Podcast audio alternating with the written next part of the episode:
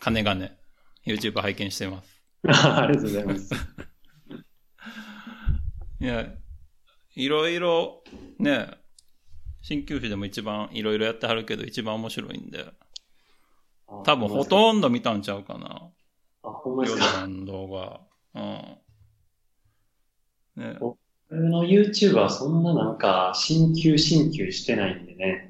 多分だから面白いんですよね。まあ、まあ、チャンネル登録には絶対それは繋がってると思いますね。うん。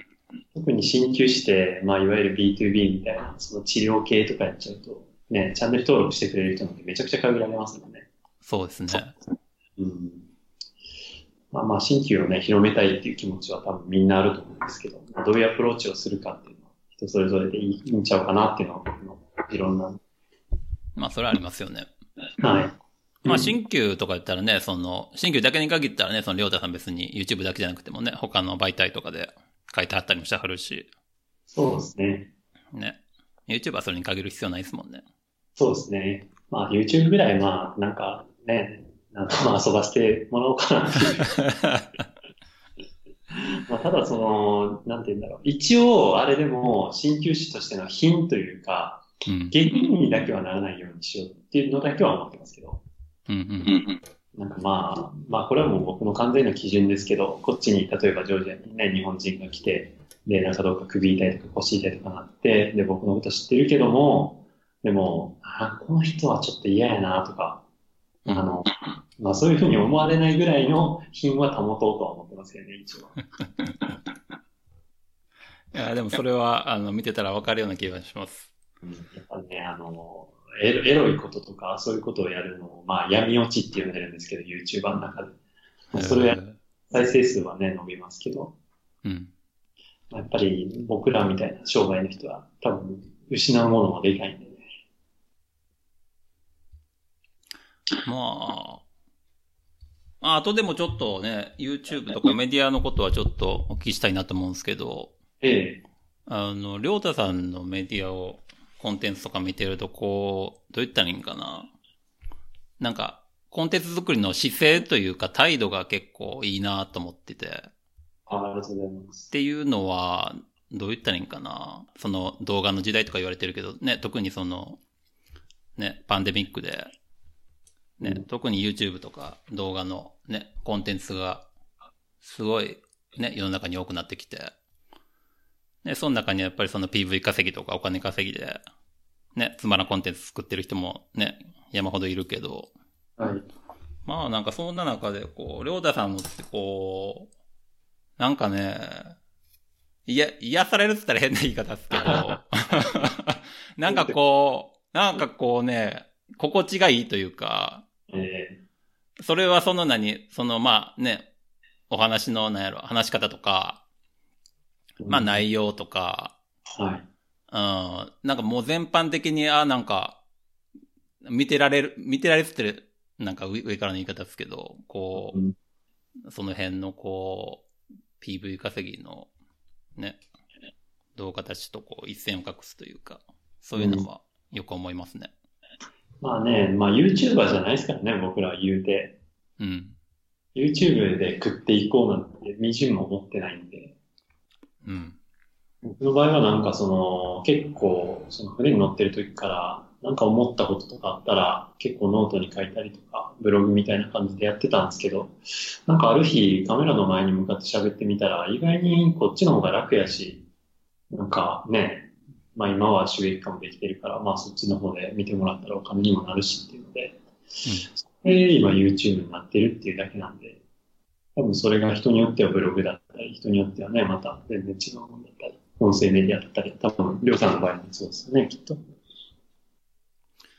まあ、僕はカメラの前で一人で喋れとか言われたら、20秒ぐらいで終わりますね。よう無理っすね。あれですよ。りょうさん、それそれこそ YouTube やりませんの僕別に興味ないっすね。まえあ、まま YouTube に流しといたら、なんか、まあそれでもいけますね。もちろん。そういう感じで YouTube 使ってる人も今結構多いみたいなんでね。そうっすね。うん。録音しながら、ね、クラブハウスで中継しながらうん。とかね、今いろいろ聞きますね。そうそうそう。まあ、そんな感じで。ジョージアはどうですか？ジョージアはね、まあ、そのコロ今ナにロックダウン中ですよね。えっとね、今日からね、レストランとカフェが営業再開したんで、ああ、よかったですね。うん、まあ、これは結構でかいですね。やっぱレストラン、カフェはかなり日常生活に関わってくることなんで。うん。まあ、まだでも夜間の外出禁止、夜9時から、えー朝の5時までっていうのはまだ継続してますけど、まあ、あとはフィットネスジムが空いてないとか映画館が空いてないぐらいで、それ以外はもうほぼほぼ、だいぶ日常生活に戻ってきたかなっていう感じですね。そ、そっちはどうですか？こっちは2ヶ月ぐらいロックダウンで、あと1ヶ月続くんで、あ、そうなんですね。もう、そやし、薬局、スーパー、あと医療関係以外閉まってますね。うーん。鍼灸院は大丈夫なんですか？そう、医療関係なんでクリニックは大丈夫です。うんなるほど、なるほど。じゃあ、実際、なんかその娯楽的なものはないってことですね、今。ないですね。まあ、ご飯とかどうしてあるんですか？ご飯はね、あ、その一応持ち帰りは、あの、体力がある店はやってますね。テイクアウェイだけ？そう、でもね、あれ、嫌いなんですよね。なんで、ゴミが出るか。の、まあそれもあるし、あの、プラスチックに入っても、いかにもまずそう、ってか、美味しくないんですよね。見た目なんですね、料理。そう。ロックダウン時には料理をするっていうことで、まあ、だいぶ料理してますけど。うん、なるほど。これちなみに僕がりょうさんのこと結構聞いても大丈夫なメディアなんですか？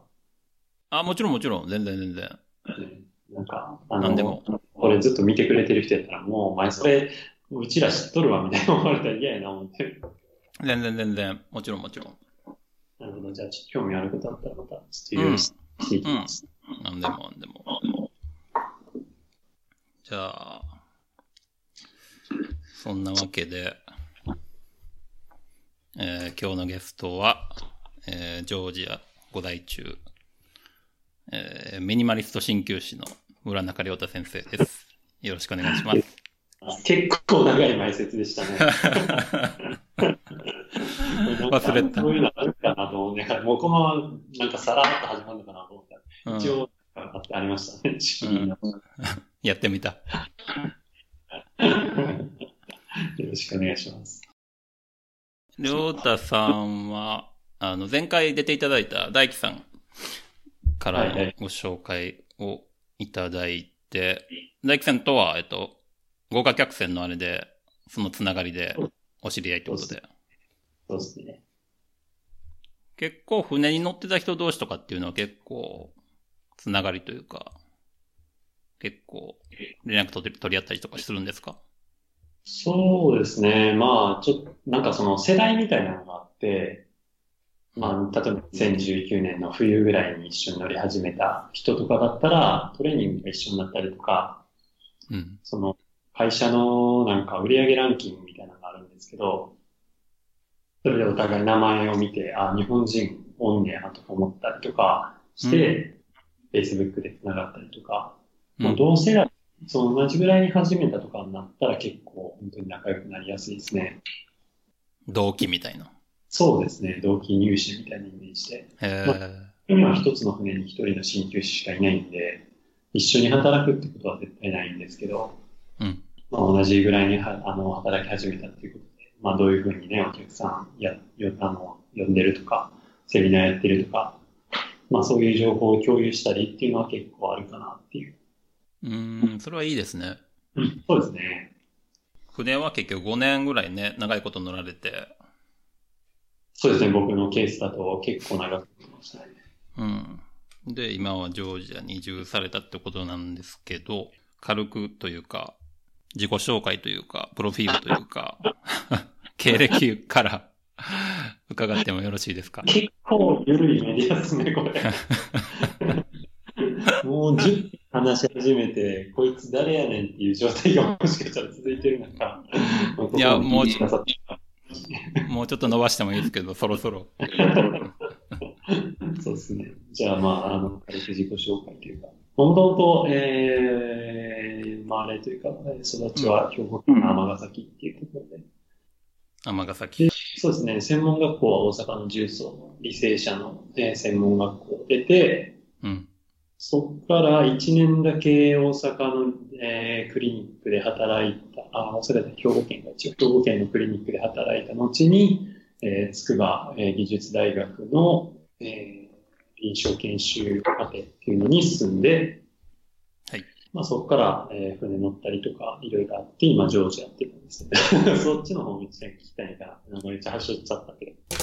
一個はしょられたと思うんですけど、あの、医療法人のはい。鍼灸院で、ね、院長とか、事務長さんとかされてたとかも、そうですね。あの、国立大学法人のあの、筑波技術大学っていうところの研修を2年半やったんですけど、はい。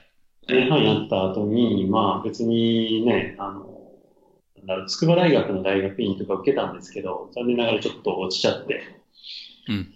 で、まあアカデミックな道は、まあこれは神様が行くなっていうことなのかなと思って。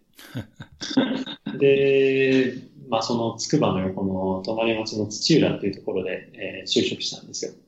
うん。で、そこで就職してるときに、えーまあもちろん、えーなんかクリニックばっかり入ってるテナント、テナントというかビルってあるじゃないですか、同じ階に引っ越したはい。ああいうところの、えー、整形外科、ペインマネジメントクリニックの向かいに鍼灸院を新しく出すっていうので、それで募集してたところを見つけて、それで応募して取ってもらったんですね。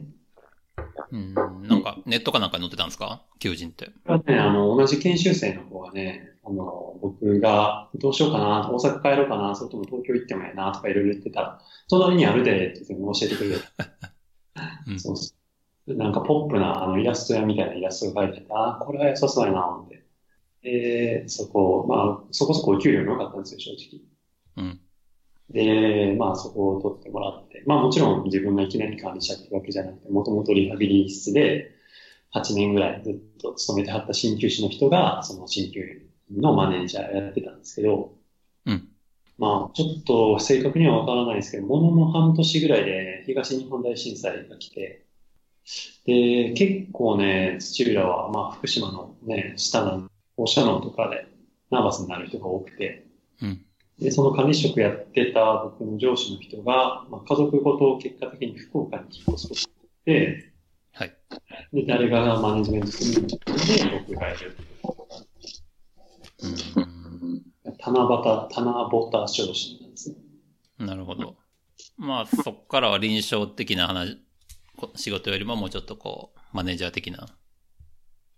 そうですね。そこでなんかわかんないですけど、結構売り上げも良くなってきて、で、そしたらなんか院長に結構気に入ってもらって、次、その、サービス付き高齢者住宅ってわかります？なんか聞いたことありますね。あ、そっか、日本のね、その介護システムは結構肝入りではあったんですけど、うんそれを、なんか、医療法人がいるから一応見取りができるっていうの。あの、まあ、言ったホスピスね、ホスピスだけども、一応、あの、なんだろう、最後に別にケーブルとか、その管につながれるんじゃなくて、まあ、かあの家族とかが自由に、病院とかじゃないんで、その辺が緩く、その見取りができるっていうのを院長が作りたいって言って、うん。で、まあ、末期がんの人とか ALS の人とか、まあ、そういう人を中心に、えー受け入れるような、いう施設を作るってなった時に、なんか知らんけど、こう、事務長をやってみいへんかっていうふうに言われて、うんもちろん、医療事務の経験なんて全くなかったですけど、まあ、なんか、面白そうやなと思って、うんあやりますって言って、やったんです軽いな。軽い。そう。まあ何でもね、あの、やってみて、まあ、これあかんかったらあかんなって思いますで、まあ、その時にケアマネージャーとか勉強のために取ったんですけど、うん。まあ、結果的にはそこはちょっと、となんて言うんだろうな。まあ、院長には気に入ってそこに入れてもらったものの、現場には現場で、なんだろう、看護師さんとか、そういう現場のトップがいて、そこで院長の伝言をその現場に渡す、橋渡し役みたいな感じでやってたんですけど、まあ、現場からは現場で院長に、えー直接言えないことが僕に来るっていうのは、まあ、今本当典型的な中間管理職の闇というか、あストレスに苛まれてしまって。板挟み。そうそう、言われる人は板挟みですよ。で、まあ、結果的にはそこを辞めることになって、で、次またね、どないしようかなっていうのを大阪帰ってもいいな、東京行ってもいいな、まあ、それともまあ、この辺の茨城県で探すとか、いろいろ、まあ、ゼロベースで考えたんですけど、その時に見つけたのが豪華客船とかですね。うん。はい。それで、まあ、豪華客船で働き始めたって感じです。ね、別に、もともとね、船に興味があったとか、ね、外国で働くことがね、夢やったとか、英語が喋れたとか、全然そんなんじゃなくて、それこそね、さっき言わはったみたいに、あ、面白そうやな、つって、こんな船乗りまっかって。そうなんですよね。本当にね、計画を立てるのがね、もうすごい苦手なんですよね。え20あ28からだったと思うんですけど、ね、で働き始めた。ほんまに、もうほんと正味な話、ハローとサンキューとコカ・コーラぐらいしか単語知らんと 思って、もうめちゃくちゃ苦労しましたよ、だから。わかります。僕も30過ぎてから英語喋る機会あったんで、あの、痛いほどわかります。なかなか大変ですよね、本当は、あの、アラアラサーぐらいになってから言語を勉強するのって。そうっすねうん。今もでも苦労してるでしょ？グルジア、今、ジョージア語？いや、ジョージア語はもうほぼほぼ勉強してなくて、英語でいける？英語で、そうですね、うちに来てくれる人はもう英語ほとんど喋れたりとか、まあ、ジョージア語しか喋れへん。ちょっと年配の人が来るときは、息子さんとか娘さんが連れ添ってきてくれるんで、なるほど。うん、まあ、英語が便利すぎて、まあ、ロシア語とかね、ジョージア語とか喋れたらいいなと思うんですけど、なかなか上達しないですね。うん、ねえ。それで、こう、エイヤで、まずはシュタイナーですよね、行かれたの。あそうですね。で、あれよあれよと5年間も。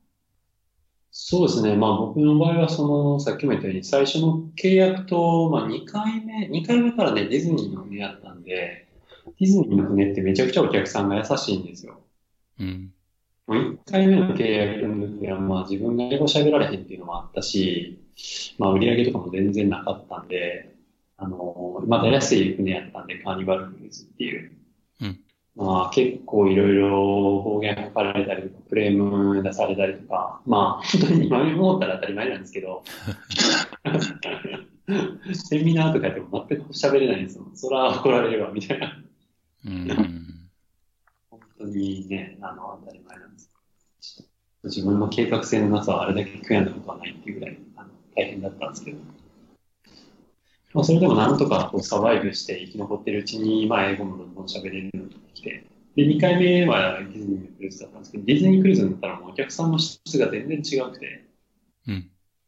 みんななんかめちゃくちゃ優しいんですよ。なんか、うん、あ I cannot speak English well とか言うと、あ Your English is my Japan, あ my, Your English is much better than my Japanese とか、はいはいはいはい。めちゃくちゃ優しくて、うん。そういう人とかにもまあ支えられながら、まあ2回目からですかね、ちょっと、ちょっと楽しいなって思い出してきたのは、うん。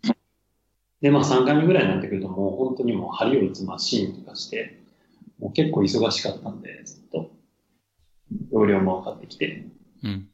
そっからはもう船はなんか楽しむところっていうよりも、もうまあ出稼ぎところみたいなイメージになって、ひたすらなんか針を打つマシーンとかしてたって感じですね。なんちゃら賞受賞とかね、されたりとか結構いい感じの成績上げられてましたよね。そうですね。なんか、自分の場合は逆に言うと、いつまででも別に船で続けられるなっていう、結構そんな感覚すらあったんですよね。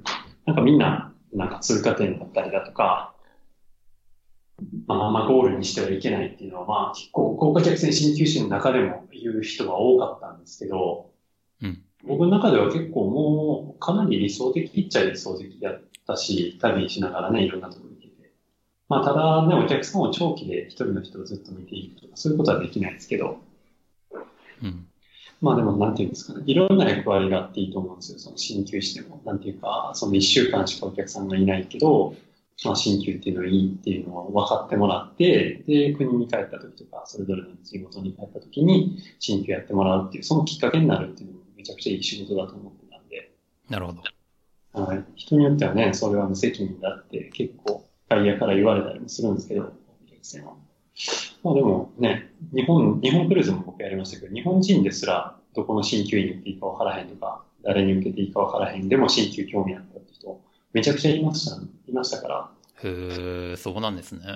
はい。そういう意味ではね、ねやったら最低限でも、なんていうか、セミナーとかやって、腰痛から治療とか、いろいろタイトルつけてやって、まあ、顔も分かって、喋り方も分かって、まあ、こういうの人やったら、まあ、一回受けてみていいかな、みたいな感じで、向こうも納得して受けてくれるんで、うん。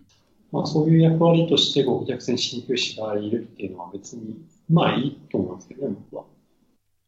なるほど。まあ、昔出て、出てくれた竹本幸喜とか、あと大樹さんとかもかな。あそれこそね、さっきおっしゃってたみたいに、通過点みたいな感じで捉えてる人が多かったですね。うん。そうですね。まあ僕の場合はその4回目、まあ合計で5回 contract やった、6回かな ?6 回か5回やったんですけど、なんかもう4回目ぐらいからはいかに自分のストレスをなくしながら、あの、効率よく売り上げを上げながら楽しむかっていうところにフォーカスなんで、うん。まあなんかね、大輝とかはもう、なんだろう、常にトップ10に売り上げに入らないといけないとか、うん結構チーム目指すとか、まあ今でも彼入試でバリバリやってるじゃないですか。そうですね。ああいう感じの性格なんで、まあ、結構数字とかが向いてると思うんですけど、うん、うん。まあ僕の場合はもう一回トップ10に入ったら、まあこんなもんか、あ、こうやったらこれぐらい忙しいこうねんな、みたいなのが分かったらなんかもう結構自分の中で満足しちゃうんですよ。なるほど。だからなんか、まあ一回入ったけど、まあ自分の精神的な、その、安安定と、いろんなものを考えたときに、まあ20位ぐらいでうろうろしてたら、会社からも文句言われへんし、自分も楽しいし、ええんちゃうかな、みたいな、うん。えーところを結構見つけたっていうのは、まあ船はずっとできるんじゃないかなと思った理由の一つですね。まあ、マッチョにも働けるし、まあ最低限やってて、売り上げててね、自分のまあ生活のバランスもちょうどいいところで働くとか、ね、うん。120%やらなくてもいい働き方を見つけられれば、持続可能な働き方でもあるってことなんですか？そうですね、そうですね。まあ、まあね、もちろんそこ、それだけ20位ぐらいに入るのに120%ぐらい出さないといけない時期ってもちろんあったんですけど、うん。まあでも4回も5回も乗ってたらね、なんとなく分かってくるから、分かってきますか？分かってきましたね。まあでもそれが結果的には、あの、やっぱりそこがやめるってことに、一旦やめるってことにつながったのかもしれないですけどね。やっぱしんね、しんどいですけど、まあ、それの中で聞いていくこととか、売り上げが上がっていくこととか、患者さんがいっぱい取れることの楽しみっていうのもやっぱあったと思うんですけど、なんか成長してるみたいなね。うん。そういう多分マッチョな自分も、あの、いたと思うんですけど。まあ、僕もたまに船どうやって言われたりするんですけども、うん。僕は絶対無理ですね。僕はもう、金井さん来て来てとかってちょ、そんなん言えないんで、タイプ的に。あと、その前、その前に船酔いするから無理っすね。ああ、それはちょっと厳しいですね。はい。10分でアウトっす。うんまあでも海外に出たいと思ってる鍼灸師の人からしたら、まあ全くリスクがないって言ったらことになるけど、でも限りなくリスクは少ないんで、ごめんなさい。何のリスク？あの、海外に出たいって思ってる鍼灸師の人からしたら、まあ別になんていうんですかね、海外行って、えー、別に船やったら衣食住全部与えられてるわけですから、はい。まあそういう意味ではかなりリスクは少ないんで、確かに、失うもんはないですよね。そうですね。まあ、ほぼほぼないですね。まあ、本当に精神的に病んで、まあ、自殺しちゃうクルーとかたまにいますけど、そう、でも、そうぐらいならなかったら大じゃあ、そんな感じで4年5年されて、まあこんなもんかっていう風なところがある程度分かられて、はで、そこから降りようと決められたんですよね。そうですね。なんか具体的にその6回目か、ちょっと5回か6回どっちだったか忘れちゃったんだけど、最後の契約終わった時に、まあ別に次も乗るかと思ってて、で、まあ正直あの、ダイヤモンドプリンセスってね、あの、コロナが日本で初めて騒がれたあの船の契約をもらってたんですよね。うん。で、12月、2019年の12月から乗る予定ではあったのですけども、まあ10月にこのジョージアっていう国に一回来て、でそこで出会った人とか、なんかこの国の感じとかを見てて、これは間違いなく来るぞと。日本人のメジャーな移住先の一つにもなり得るし、日本人だけでなくて結構面白い、世界中から面白い人がこれは集まるぞっていうことを、なんか肌で感じて、これやったら今、まあ、次もう一回契約してるのからこっちに移住しようか、ちょっといろいろ考えたんですけど、まあ今やなって思って、それでこっちにしたって感じですね。その、ジョージアが暑そうっていうのは、まあもちろんいろんな意味があると思うんですけど、ね、そのビザ的なことやったり、ええまあ物価の安さとか、あと、こうマイナーであるがゆえの良さとか、うんうん、そういったところですか？そうですね。まあ、いろんな良さがもちろんあるんですけど、まあでも、さっき言ってくれたように、一番の魅力はビザなしで1年滞在できて、しかも仕事もできる、会社も作れる。それで、まあ、隣のトルコとかアルメニアとかそういう国に出たらまたリセットされてまた1年入れる。まあ言ったら、まあ制度さえ変わらなければ無限にうん入れる国って、まあほぼないですよね、1年。1年はないですよね、見たことないですね、僕が知る限りでは。はい。次でも半年だと思うんですよ。メキシコとか、えー、横のアルメニアもそうですけど、半年入れるんですけど、うん。1年ないんで、まあそれが一番大きかったですけど、まあそれがやっぱきっかけで結構来てる日本人含め、外国人も面白い人が多かったんで、こっちに住んでる人。うん。今は、じゃあ2020年から？移住されたんかな？いや、2019 ?19 年年から？10月に一回こっちに来て、うんで、10月にもうこっちに、えー、行くこと、えー、来て、移住できて、10月に一回来て、一回日本に帰って、で、12月に荷物をまとめてこっちに来て、でもそれからずっとこっちですね。じゃあ、今で1年ちょっと。そうですね、1年3ヶ月か、4ヶ月くらい。りょうさんどれぐらいなんですか？僕は、こん今月、先月でちょうど2年になりましたね。ああ、全く帰ってないんですかね、日本に。出てない。うー一回イギリスとモロッコに遊びに行ったぐらいで、ほぼほぼそうですね。日本にも帰ってないんで。ええまあそれコロナが嫌からって感じですか？コロナじコロナ起こってからはとりあえずは全く身動きできないですね。他の国は出れないですね、今は。で、で、出れなくはないですけど、戻ってこれる保証がないんで。そうですよね。出たら帰ってこれないですもんね。うん。うん。まあ、それは全然でも、ビザ的には大丈夫なんですか？ビザ的には大丈夫？どういうことですか？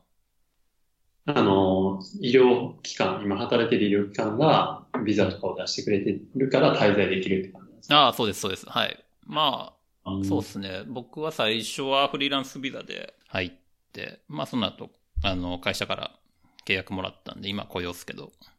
うん。フリーランスビザっていうのはどういう条件なんですか？あのね、これは、ものすごくトリッキーというか、まあ、めちゃめちゃハードルが低いんですけど、めちゃくちゃ時間かかるビザなんです。うん。そ、の、特に、経歴とか特に何の資格とかもいらなくて、はで、事前に取ってなくても、こっちに来てから申請できるタイプの、そういう、えーえっとね、えーフリーランスビザが、えっとね、ポルトガルは日本含めて7カ国ぐらい出してて、い。あ、でも、7カ国しかないんですね、逆に言うと。そうそうそうそう、それに入ってて、で、それで僕は、エイヤで入って、うん。って感じですね。なるほど、なるほど。それは別に全然収入の条件とかもなく？一応ね、その、書類の一つに、その何かしら収入源みたいなのは書かなあかんくて、うん。まあ、それで、まあね、何かしらこう、収入を担保できるようなものは必要にはなるんですけど、まあ別に雇用されてなくてもその時に、うん。うん、大丈夫みたいな。証明しろとかそういうのはないんですか？こういううん、全然なくて。うん。ただ時間がかかるっていうだけで。なるほどね。いや、ポルトガルもね、船で行って結構やっぱ好きなんで、ね、ああ。リスボン来られましたか？リスボンも行きましたね。どうでした？いやー、リスボンめちゃくちゃ良かったですよ。坂多い話が好きなんで、ああ、そうですか。もう最高っすよ。もうね、めちゃくちゃ絵になるじゃないですか。写真とか撮ってて。うん、うん。リスボンですか、今？リスボンです。そうなんですよ。てか、リスボンとここで5時間も時差あるって知りませんでした？えっとね、サマータイムかな、今。サマータイムこ、そっちはないんすかね。ね。聞いたことないですね。えっとね、今、今4時間ですね。うーん。うん。なので、今4時間って考えたらあんまり遠くない。まあでも、ポルトガルはまあ、ほぼほぼヨーロッパの一番西ですもんね。そうですねはい。ジョージアはヨーロッパの東端？ヨーロッパなのかっていう論争はありますけど。アジア、アジアの一番だってトルコ西で。も、トルコよりも東ですから、一応。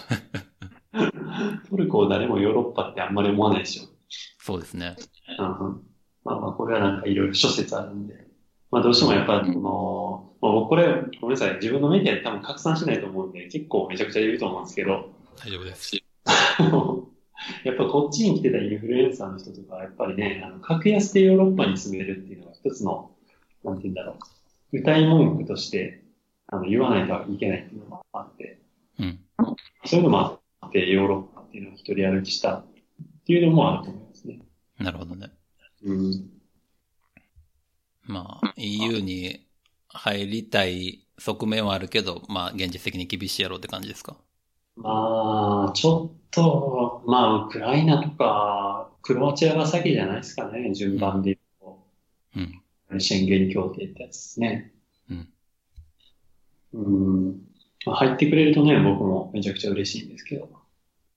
ねまあそうなるとでも、まあ、ビザとかはもちろんこんなんできひんようになるんで、多分厳しいんでしょうけどね。まあ、その、一年は、あの、何のビザなしでも、えっと、移住、移住ちゃうわ。えー、居住できて仕事もできるっていう形で入られて、で、はい今はもうね、ご自身の会社なりビジネス立ち上げられて、それで、何ビザになるんですか、今？ビザ？うん。いや、ノービザですよ、だから。まだ？だから、いら、全くいらないんですか？その、これからも、継続的にビジネスしていくまあ、こ上で。れからそのコロナがどうなるかっていうのはわかんないんですけど、うん。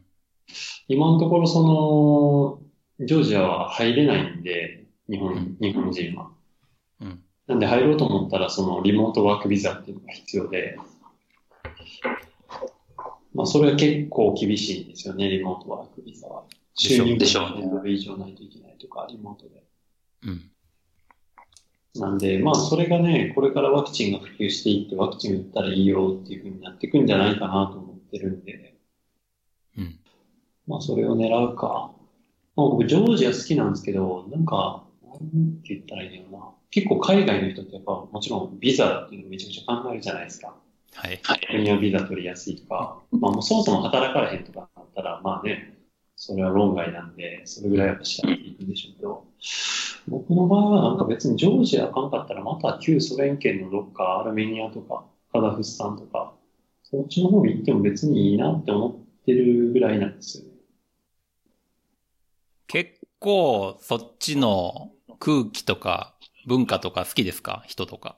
あ、でも僕多分ジョージアかなり好きですよ。うん、そんな感じがしますね。こうは言ってますけど。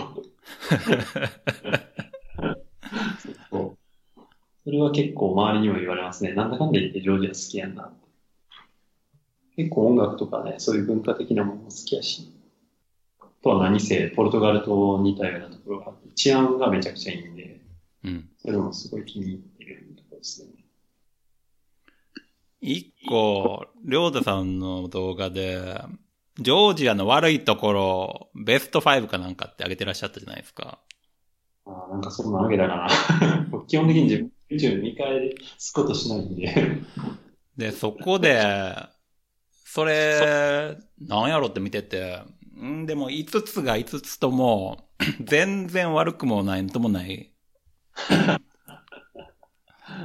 じゃあ全然エクニやんみたいな。あじゃあ、それ釣りですね、いわゆる。うん。ほんまにね、タクシーのあれが悪いとか。あどうですか？ポルトガル住んでみて、なんか、ポルトガル、あ、多分これかな？あの、ジョージアに住むんじゃなかったっていうんですか？あ、多分それ。うん。じゃあ、りょうさんがポルトガルに住むんじゃなかったっていうビデオを作るとしたら、どんな項目があります？か難しいっすね。僕もあの、ポルトガルすごく大好きなんで、あんまりね、主観的に悪いところ言えるのは難しいんですけど、あの、家が寒いとかですかね。おおあんまり暖房のあれが整ってないってことですか？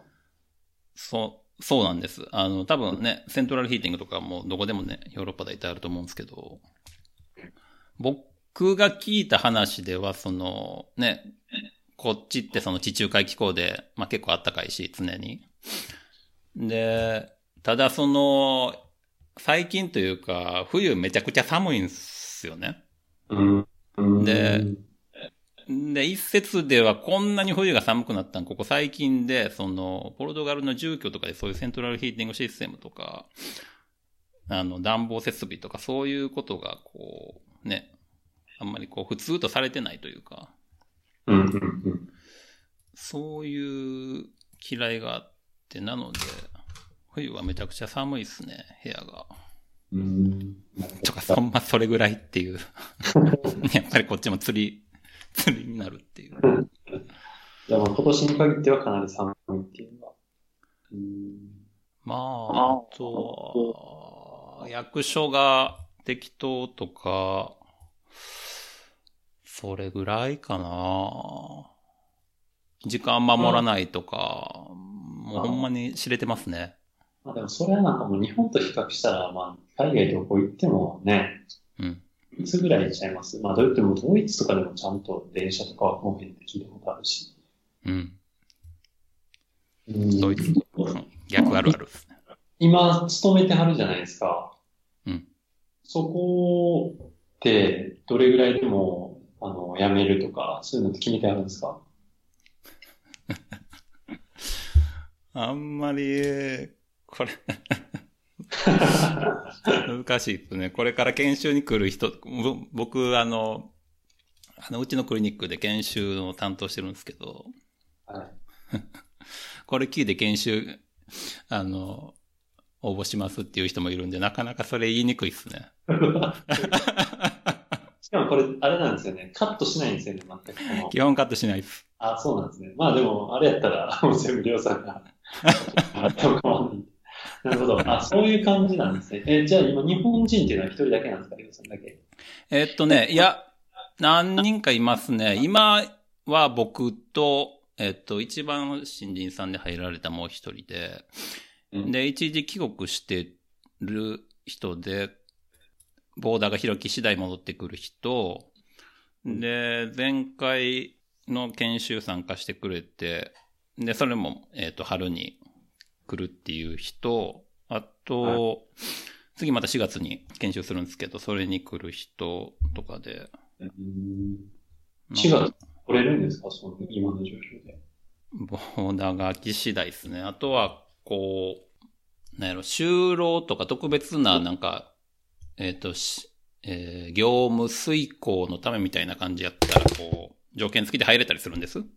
うんなので、その要件は今ちょっといろいろ見ながら、それをなんとか出せるかなっていう感じで進めてますね。うんでもその研修生っていう人たちは別にお給料がもらえるわけじゃないってことですか？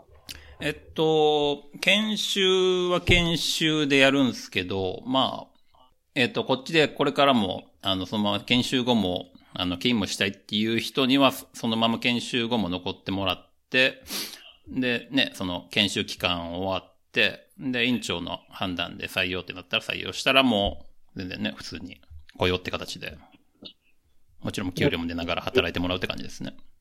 学位とかも関係なく？まあ、新旧の、日本の新旧のあれがあれば大丈夫ですね。うん、なるほど。まあ、今回が最後ですね。ああ、そうなんですね。うん。もう、ほんならあれですか、あの、この次は、ポルトガルでどっかで独立って感じですか？まあ、いつかは。うん。日本とかじゃなくて、ポルトガルっていう感じ？そうっすね。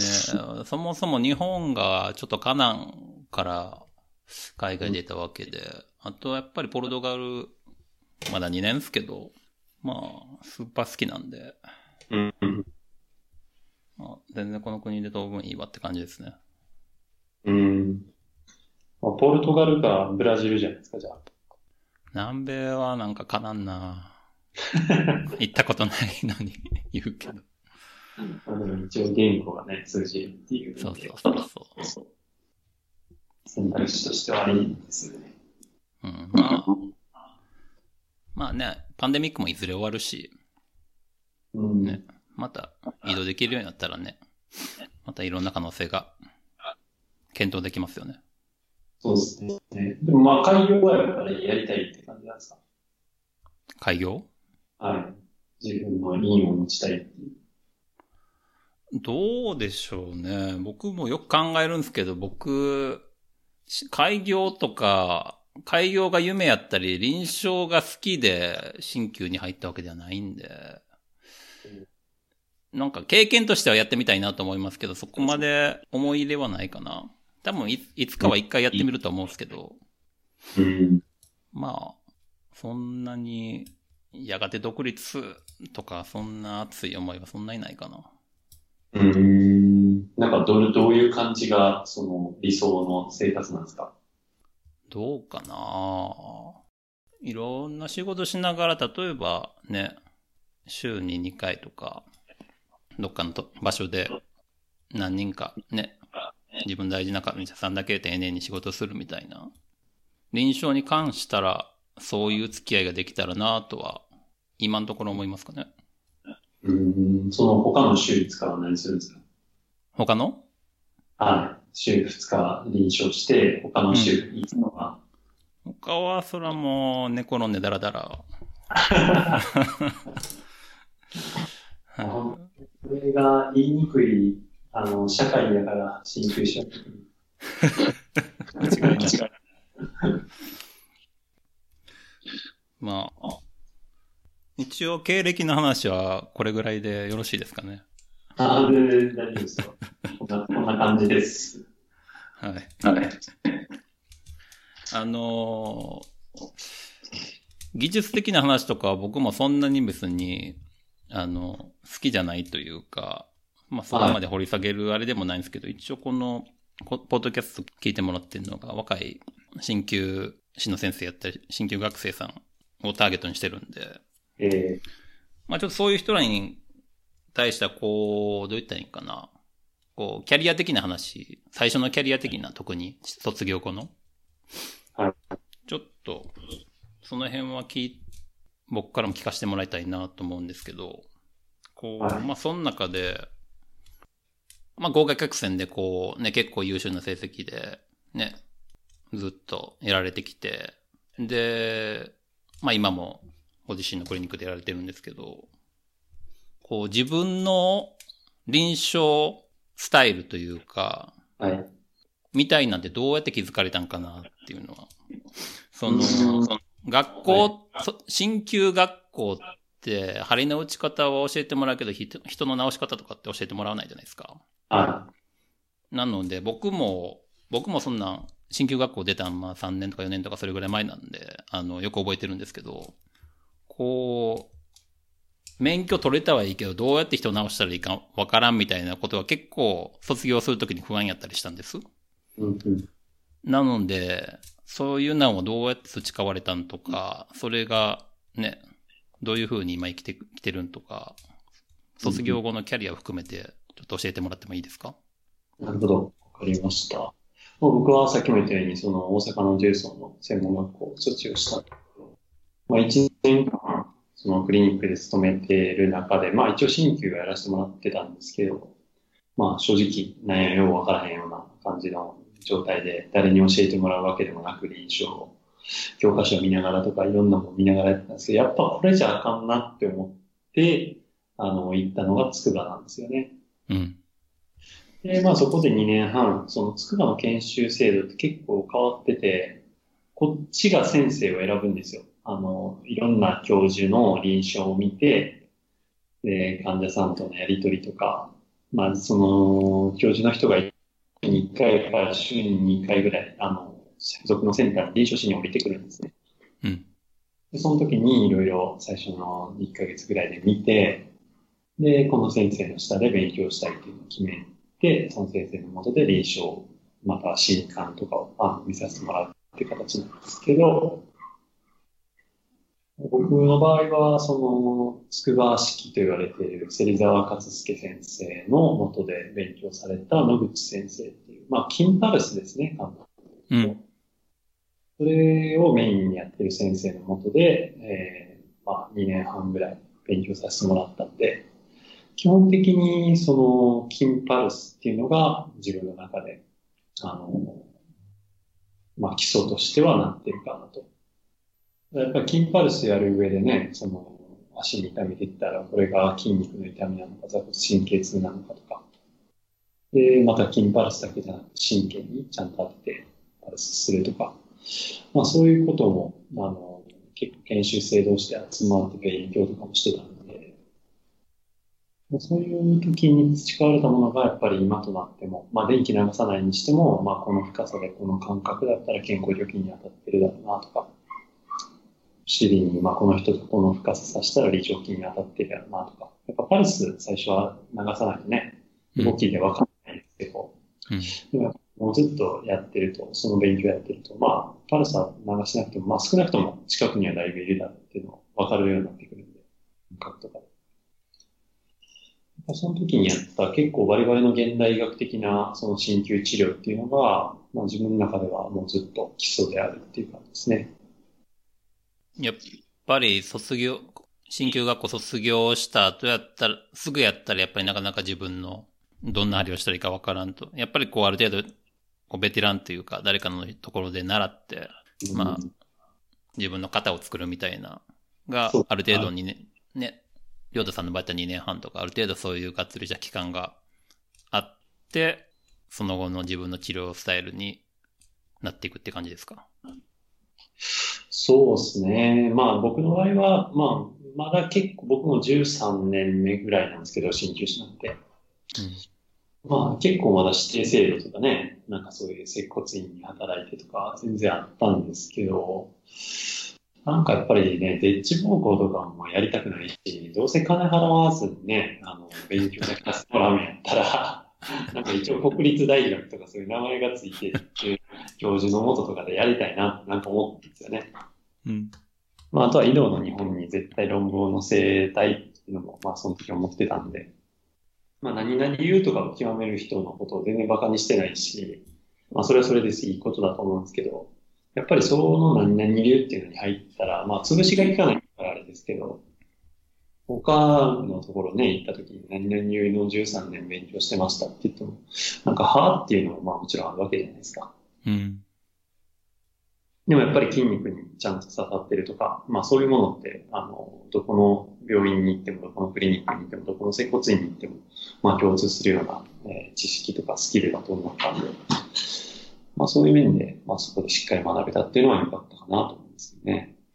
うんあの、針と人のメディアでもね、あの、卒業研修、どんなとこで受け入れてるかとか、その実際ね、内容とか、実際受け入れ受け入れてるんかとか、その辺の一覧とかもバーって出してくれてはるし、ね、さっきおっしゃっていただいたみたいな理由で、卒業後、自分の臨床どうしたらいいんやろっていう人は、大学の研修制度っていうのを利用するっていうのは一つすごいいいキャリアの築き方なんかなっていうふうには僕も思いますね。うん。ね、なんか、まあ、ね、もちろん新旧の学校を卒業して、さらにまた、あの、うん。疲れへんかいなとか、またね、あの、学校行くんかいなって思う人もやっぱ中にいると思いますし、学生の頃から結構意識高く勉強会とか積極的に参加してたら、もしかしたら違ったかもしれないですけど、僕の場合はさっきも言ったようにかなり計画性がないんで、実際こう、ね、あの壁にぶち当たっては、あ全然俺練習できへんやんやばーみたいな。今、つくば行こう。で、船乗って、お全然英語できへんやん、やばー、英語勉強しようみたいな。そんな感じなんで。なんかその物事がの、あの、困難が直面まで来ないと危機感が湧かない人なんですよね。うん。僕、計画大好き派ですけどね。あ、ほんまですか？じゃあ、はい。多分真逆ですよ。真逆ですね、はい。これ、この、その、なんか例があるかな。僕、もともと海外に行きたいと思って、それで新旧に入ったんですけど、うん。な海外で新、海外に出るためにはどうしたらいいやろとか、うんえーっと、海外で新旧するためには、じゃあ、えー、例えばコネ作らなあかんとか、うん。あの、海外でこう一人の、どう言ったらいいかな。一人の先生につきたいなとか、結構そういういろんなものの目標を立ててから、じゃあそのためにどうしたらいいやろうとか、じゃあコネ作るために、ちょっとメディアでなんか、新規のメディアで翻訳でもするかとか、ちょっとこの人に会いに行くかとか、そういうふうに逆算してそれをやっていく、あの、ことに、オルガズムじゃないですけど、結構そういうのを感じる派っすね、僕は。いや、それがマットやと思いますよ。僕もほんま慣れたらええなって思いますけど、うん。もう目標立てた時点で飽きちゃうんで、僕。うーん。そう、だダメなんですよね。今も、スクバとかってやってはりますよね、臨床。臨床研修の受付。そうですね、そうですね、やってると思いますね。今でもなんかたまに OB の集まりとかのうん。やってると思いますね。じゃあ、それは、若い人には一つのキャリアとして、おすすめって感じですか？そうですね。なんか僕の場合は関西から出てこないといけなかったから、もちろん一人暮らしだったし、まあそれがまあ、ある種良かったとも言えるかもしれないですし、自分の中で初めて一人暮らしだったんで。ですけど、まあ本当近くに住んでる人とかだったらめっちゃいいんじゃないですかね、あの研修制度っていうのは。うんうん。給与明細のあの、ノートの投稿であの、筑波時代のあの、いわゆる極貧生活みたいなのも拝見しましたけど。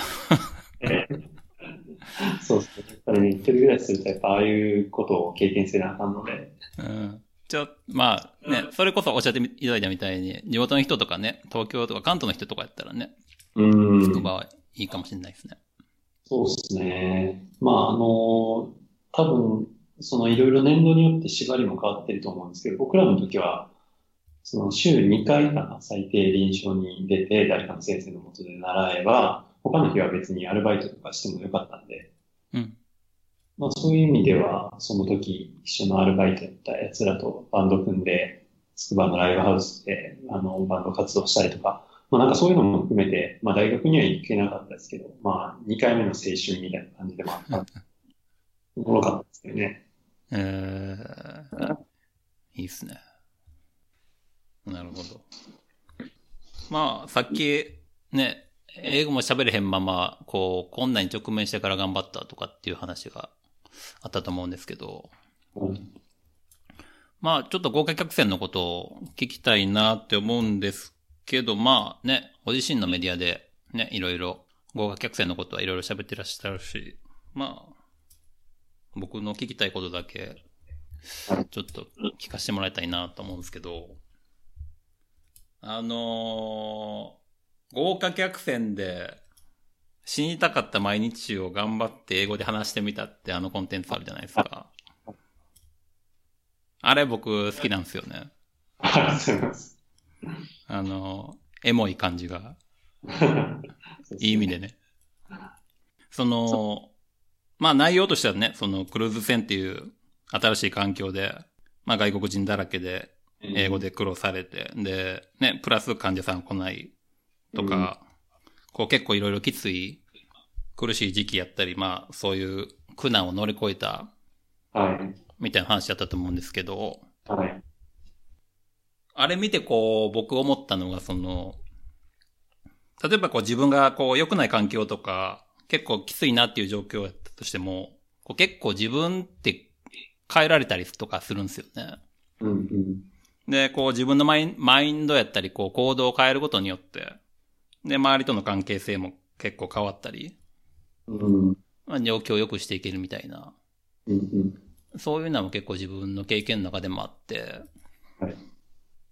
なので、そのね、英語とか、まあ、患者、集客やったり、その辺で苦労されて、でもこう、こういうふうに、あの、直面してからエイヤでやって、うん。あの、うまくやられたっていう話をちょっとお聞かせいただければなと思うんですけど。なるほど。まあ、なんですかね。まあ、そう、まあもちろん、その自分の、やっぱ受け取り方次第だと思うんですよね。まあ、一つの船に一人の鍼灸師しかいないんで、やっぱりなんだろうな、一回とか二回乗って、あんな会社はあかんとか、あんなシステムね、あんな一週間しか乗らへんお客さんを治療して、全然なんか治療できへんしあかんっていう人もいるし、批判するのはめちゃくちゃ簡単だし、僕も1回目、2回目乗った時は、もうほんまこんなクソみたいな会社潰れてないずっと思ってたんです ね。何やねん、これ、軍隊やん、みたいな。本当に売り上げを上げるためのね、お客さん金を巻き上げるための、軍隊やんとか思ってたんですけど、まあ僕が例えば1回目とか2回目とかも、ほんまに100何人ぐらい鍼灸師がいる中で、90位とか、うん100、100位近い、土米近かったわけです、売り上げとかで。うん。そういう人がね、1回目契約やって何も結果も残せずに、で、まああの会社は頑張ったわ、豪華客船鍼灸師が終わってるでとか、まあ言うのは別に簡単ですけど、まあ、言った時にあんま心に響かんやろなって思ったんですよ、その他。うん。まあ言うてもまあ結果残してへんよ、みたいな。そう、だからね、僕は、その、まあさっきも言ったように2回目からディズニーになって、お客さんの質が変わったっていうのと、まあ自分の英語がちょっと喋れるようになってきたって、まあそのいいのもあって、なんかトントントンと波に乗ったっていうのもあるんですけど、僕はもうね、本当にこの会社のね、愚痴をね、めちゃくちゃ言いたかったんですよ。じゃあ終わってるわっていうのは。言いたかったけども、それを言える立場にならなあかんと思って、そのためには、やっぱベスト10には1回ぐらいは少なくとも入らないと、日本人としてね、うん。会社を批判しても誰も聞いてくれへんぞと思って。で、まあ、それが割と原動力だったんですよね、僕の中で。なるほど。はい、この会社はマジでクソみたいな終わってる会社やから、批判せなあかん。でも、僕の声を聞いてもらうために、一回は言わなあかんと思って、それで結構頑張ってたっていうのがありますね。見返してやるためには、まず、自分がこう、説得力ある立場になると。そうですね。やっぱりなんか何でもそうじゃないですか。そのお金なんてね、汚いもんやとか、まあ何でもあるじゃないですか、その俗説として。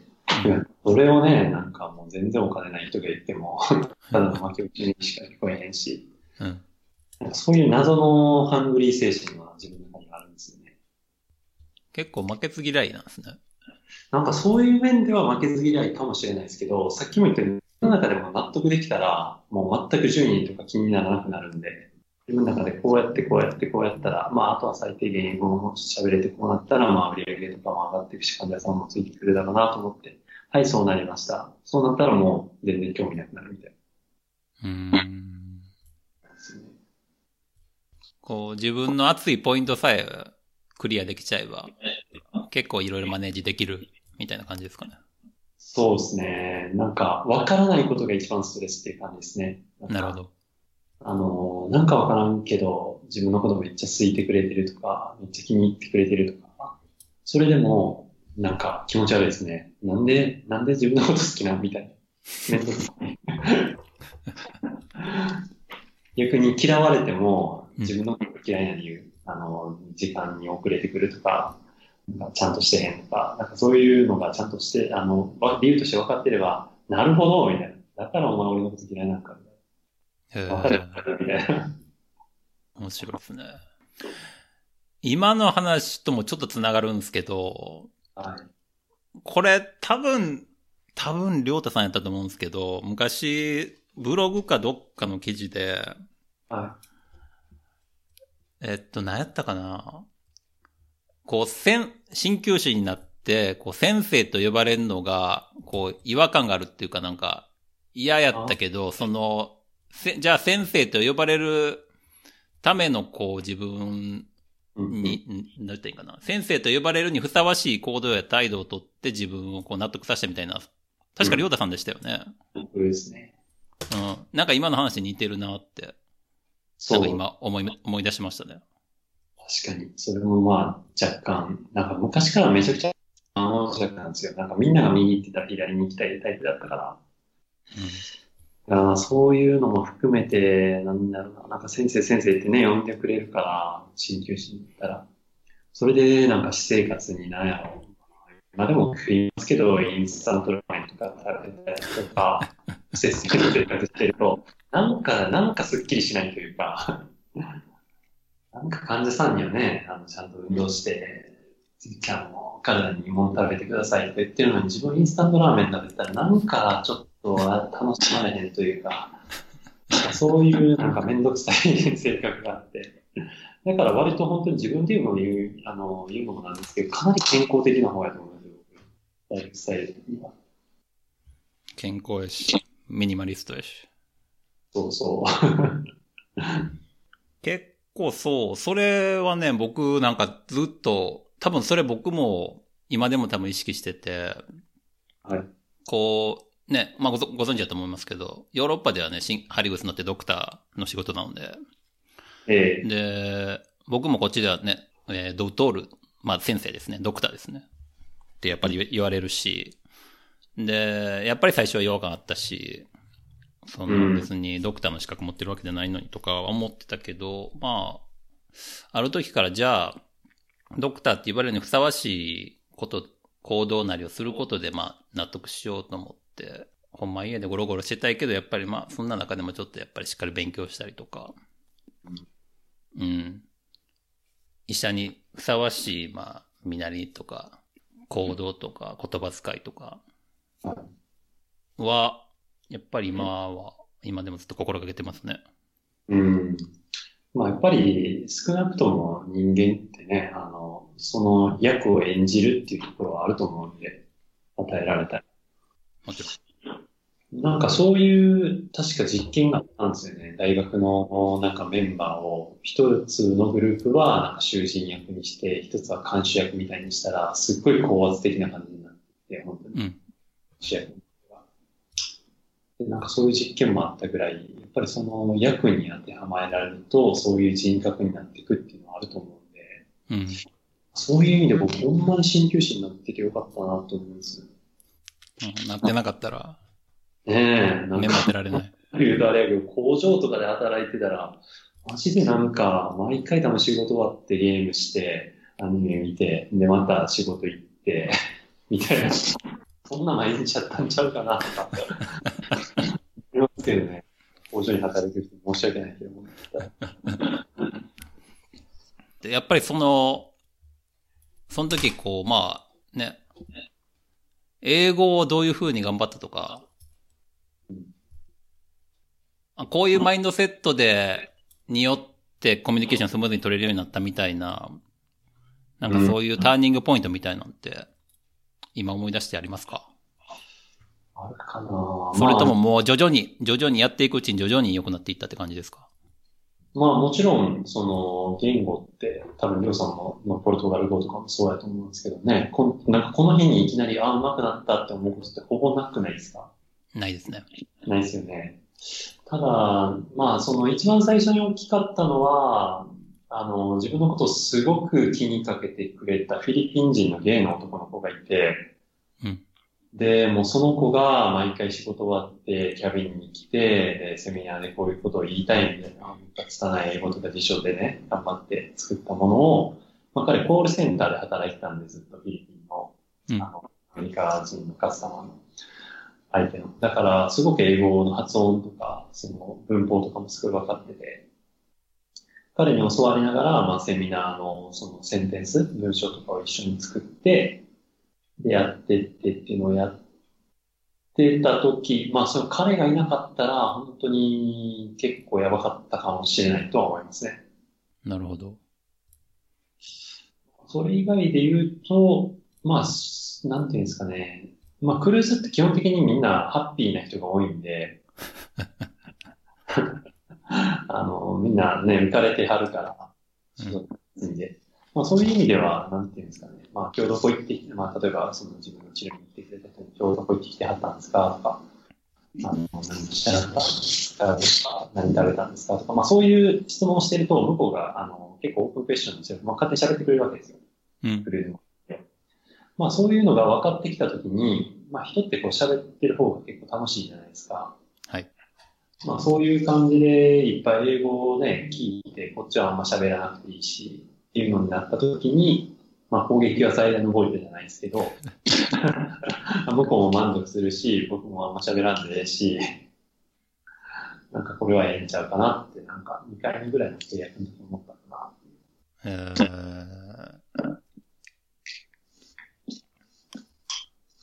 ー、わかる気がしますね。僕も、えっと、ポルトガルに来る前は、東南アジアのマレーシアにいたんですけど、うん、まあ、東南、あまあ、マレーシアでは英語の環境やったんですけど、はい、英語をまあ、ろくにね、まあ、ほんまに片言ぐらいで言って、んで、ある時やっぱりこう、あ、そういえば最近上手くなってきたなっていう実感を持ったのもやっぱり僕にとってもこう一人仲のいい人がと英語でずっとやり取りしてたっていうのもあったし、ポルトガルでもそういうソズナがいたりとかして、こうやっぱりこう何か一人、ね、いろんなグループとかいっぱい友達とかじゃなくて一人こう自分にとって大切な人がいるっていう、こう存在、そういう存在を見つけるっていうのは、こう一つ、言語習得の一つキーになるかもしれないですね。